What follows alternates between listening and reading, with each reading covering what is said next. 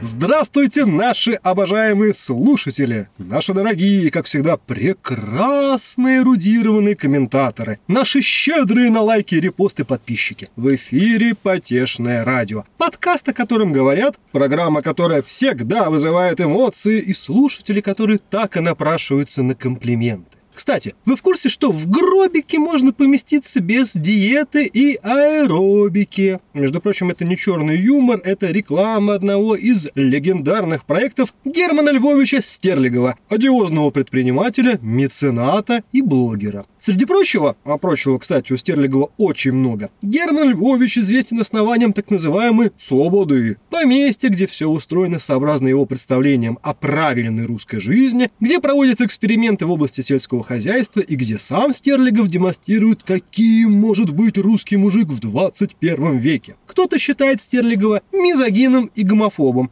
кто-то аферистом и шарлатаном, но нельзя отрицать тот факт, что Герман Львович Стерлигов – это яркий и необычный пример эскапизма, пример бегства из суеты мегаполисов в сельскую жизнь. Казалось бы, урбанизированная Россия должна с недоумением взирать на такие экзерсисы, но вправе ли мы поступать так, учитывая многомиллионные пробки каждую пятницу, когда бесконечные дачники, набив всяким скарбом, рассадой и шашлыками свои лаганы, креты и ленд-крузеры, едут на дачи, впахивают там на шести сотках, ну или на двух гектарах, а на семейных праздниках предаются неуемным возлияниям, вспоминая деревенских предков. Бегство к природе, бегство к земле. Об этом сегодняшний выпуск потешного радио. С вами Илья Чертков и Павел Овсянко.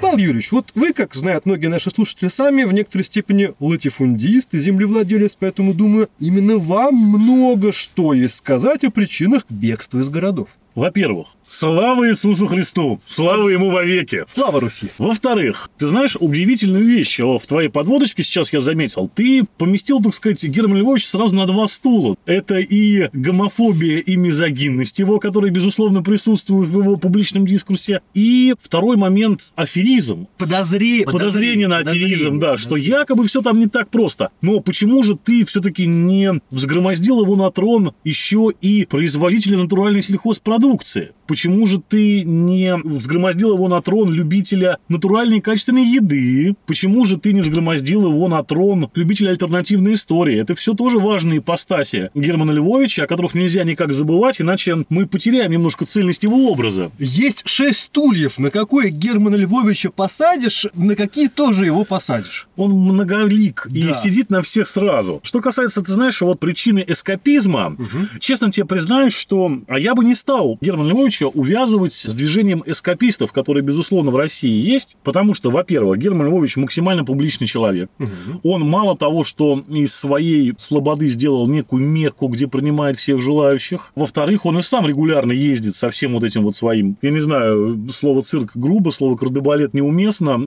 Прос...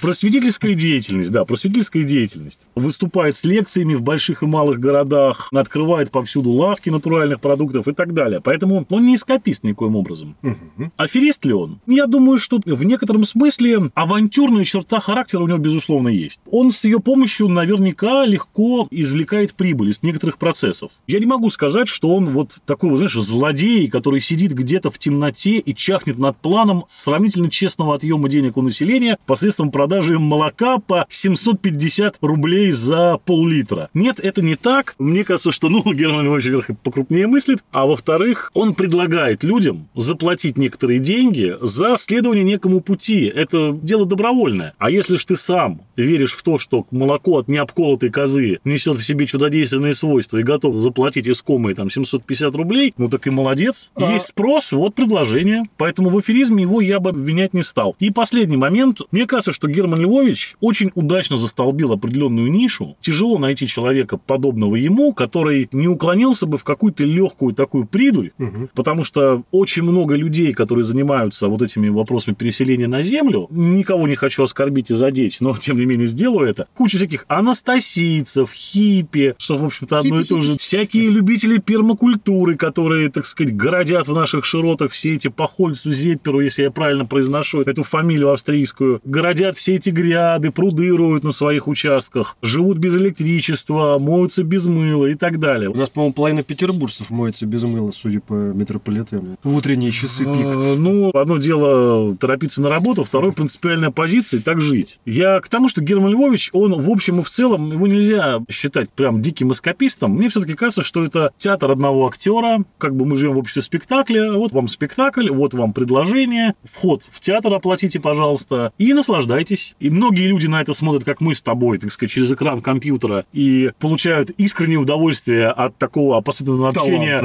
таланта и, безусловно, умного человека.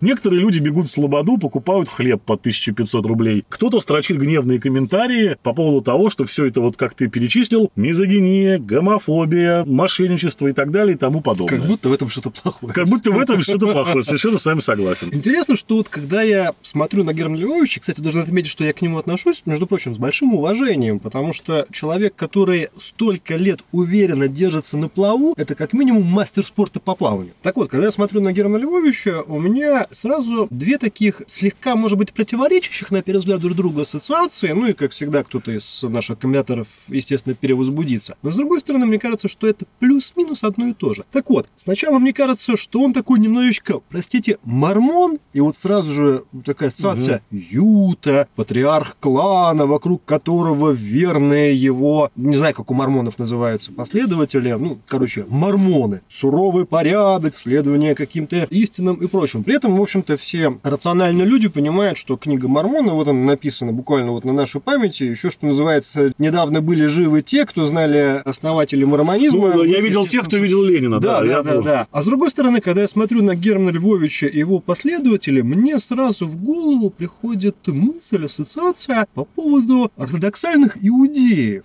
Буквально даже, знаете, как вот в фильме Ширли Мырли, вот стоит примерить на вот этих людей кипу, и сразу вот кажется, да, оно. Но тут не в смысле какого-то издевательства, а в смысле того, что, мне кажется, Герман Львович и его последователи, его окружение, они старательно пытаются воспроизвести некую такую идеальную сельскую Россию, которой, кстати говоря, никогда не было. Поэтому, по сути дела, если цитировать нашего дорогого Бодрияра, это такой идеальный симулятор, копия несуществующего. Тем не менее, давайте не отрицать тот факт, что куча народу считает, что Герман Львович, несомненно, прав. И достаточно много людей переезжают в Слободу и погружаются в это русское поле экспериментов. А еще десятикратно, стократно большее количество людей здесь, между прочим, в Петербурге и в Москве, вполне себе предающихся урбанистическому, буржуазному и порой даже греховному образу жизни, тем не менее считают себя верными последователями Стерлигова. Так вот, снова вернемся к вопросу, от чего же современные россияне, современные русские горожане, которые ездят на современных машинах, живут в современных квартирах, смотрят э, современную порнографию и тем не менее в душе представляют себя вот этими Микулами Селениновичами. Вообще мы должны сейчас, наверное, сказать о том, что такое русский город на данный момент. У нас про это уже было две или три передачи. Да, но вот мы должны вернуться к тому, это комфортное место для проживания. Да нет. Хорошо ли здесь русскому человеку в русском современном городе? А вот эти современные квартиры в современных новых домах, они насколько комфортабельны, насколько все продумано? Человек из окна что видит? Лес, поле, озеро? Или он видит окно такого же бедолаги ипотечного? Бедолага ипотечный, да, надо запомнить, да? Бедолага ипотечный. Вот.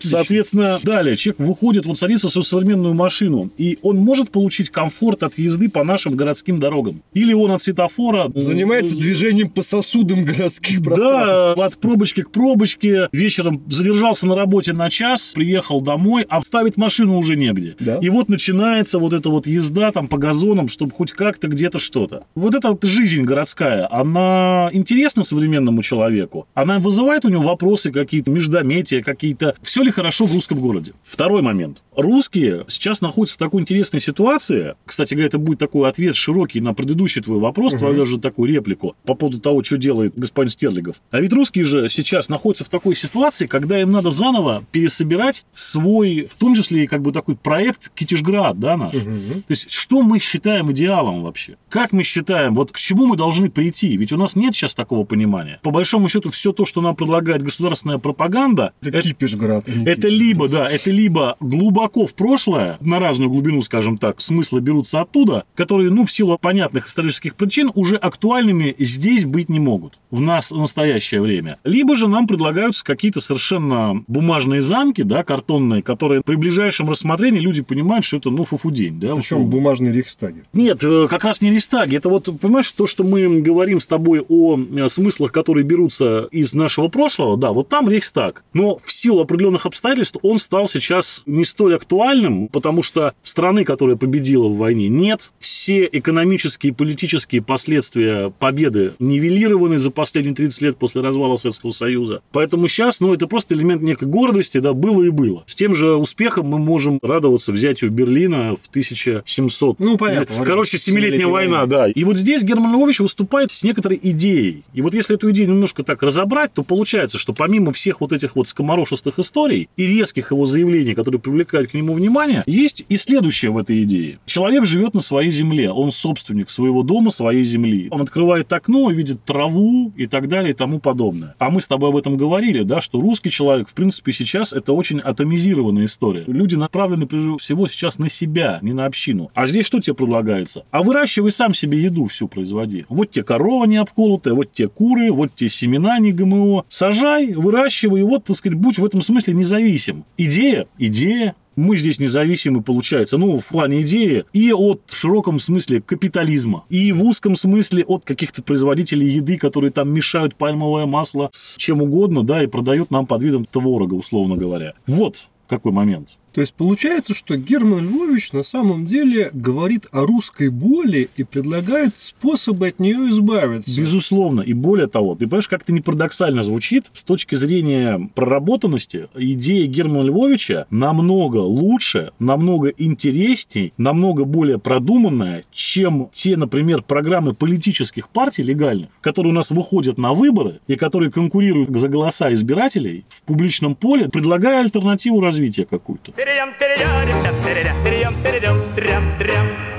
Самое интересное, что мне кажется, стоило бы буквально в окружении Германа Львовича или самому Стерлигову чуть-чуть снизить вот этот градус борьбы с колдунами, чуть-чуть разработать, что называется, лайт-версию своего дискурса. И сразу же присесть на бутылку в условиях современной России это будет означать. Ну, это да, да, само собой. И при этом мы тут же понимаем, что вот без этой всей его космической борьбы с Это не то, не то. То да не то, но на самом деле тогда бы как раз у него бы возможность без шуток конкурировать с нет, нет, э, политическим дискурсом была бы огромная. Очень важный момент. Он не политик. Он не политик, Он, да. условно говоря, политфилософ. Он предлагает идею. Ты вздумайся, там не только борьба с колдунами, там угу. же очень предметная, заметь, конкретная критика Русской Православной Церкви угу. у Стерлигова. Причем, мягко говоря, она на таких В источниках... Аргументи... Она, она на таких наверное. источниках базируется, что вот эта вот история, когда священнослужители отказываются от публичных дебатов со Стерлиговым, как, допустим, мы с Невзоровым, да, угу. но если Невзоров просто, собственно говоря... Мегатроль. Мегатроль, да, то Стерлигов э, достает там древнейшие какие-то документы, решения каких-то соборов, которых уже и сами православные забыли, но которые действуют, это важно, которые действуют эти решения, и по пунктам разбивает там заявление любого священника, достаточно больно делает э,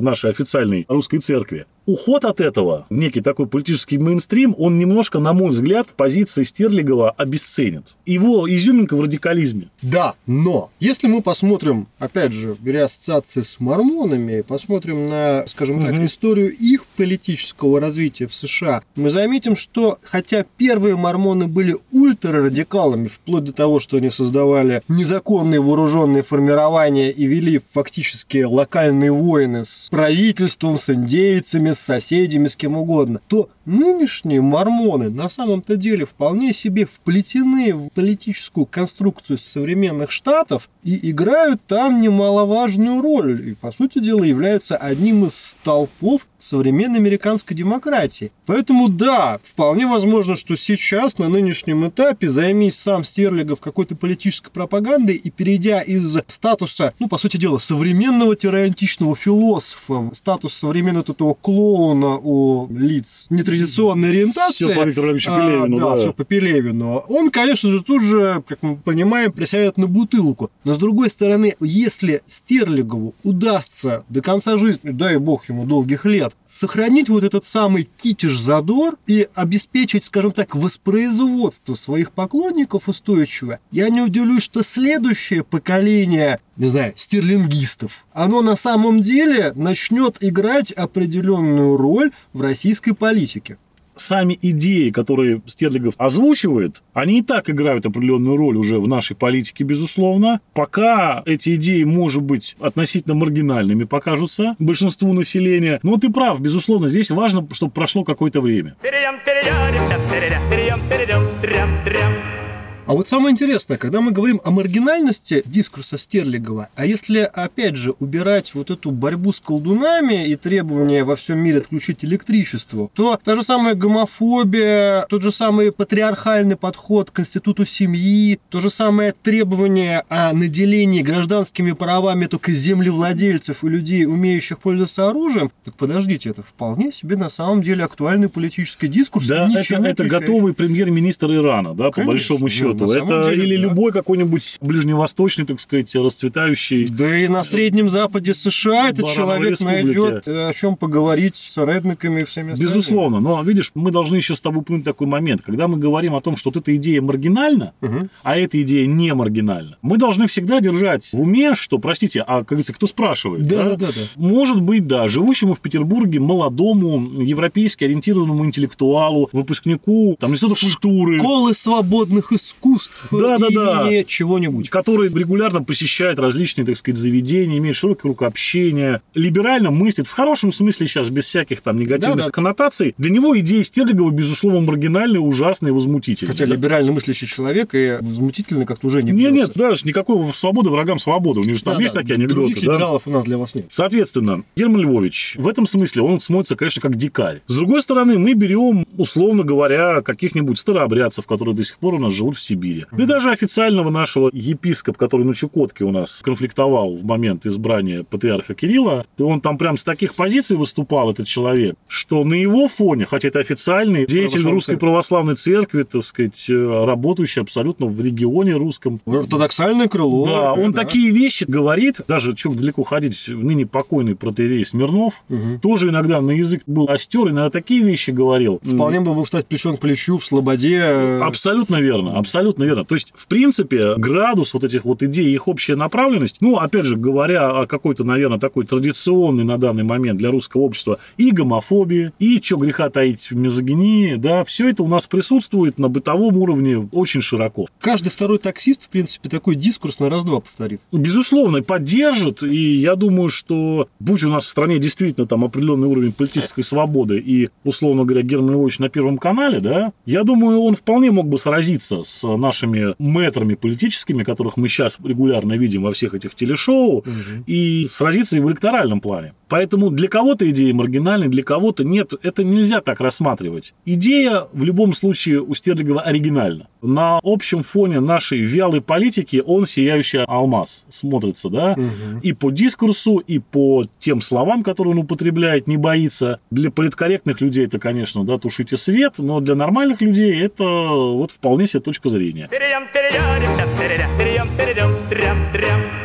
С другой-то стороны, ведь если мы претендуем на то, что мы федерация, федерация. свободное государство, где гарантирована свобода волеизъявления, свобода мышления, Это не, опять стендап не мыследеятельности, да. вот а здесь мышления. Можно. Да, да, ну да, да. Такой закадровый смех. Но тем не менее, если бы мы действительно были свободной демократической федерацией с гарантированными правами и свободами всех граждан, я больше чем уверен, что что такие люди, как Герман Львович, должны присутствовать в политическом дискурсе, должно обеспечиваться и было бы обеспечено их самовоспроизводство. И более того, я уверен, что в рамках нормальной демократической дискуссии между так называемыми либералами, так называемыми ортодоксами, консерваторами, у нас в итоге и сформировалась бы нормальная политическая дискуссия и нормальная политическая мысль. Тут ничего не добавить, не убавить. Это как бы по учебнику то, что ты сказал. Да, это так. Нормальные страны демократические, не с суверенными демократиями, а с обычными, они именно так функционируют. Это один из тех примеров, который, ну, показывает свою живучесть, который показывает, что только по большому счету подобного рода организация политического пространства любого государства приводит и людей к счастью, и к богатству, и государство укрепляет, а не, так сказать, подтачивает его институты и корни. Поэтому да, это так. С этим я согласен, что должны быть максимально широкие политические взгляды, представлены на всех уровнях государственной власти, в том числе выборных. Здесь я ничего не могу тебе возразить. Но, увы, то, что ну, мы имеем, мы имеем сейчас вот в том виде, в котором есть. На этой реалистичной ноте мы, наверное, закончим наш выпуск. Обязательно позовем и призовем наших дорогих слушателей подписываться на подкаст Потешного радио во всех социальных сетях, делать лайки, шеры, репосты, писать самые откровенные комментарии, которые мы всегда с наслаждением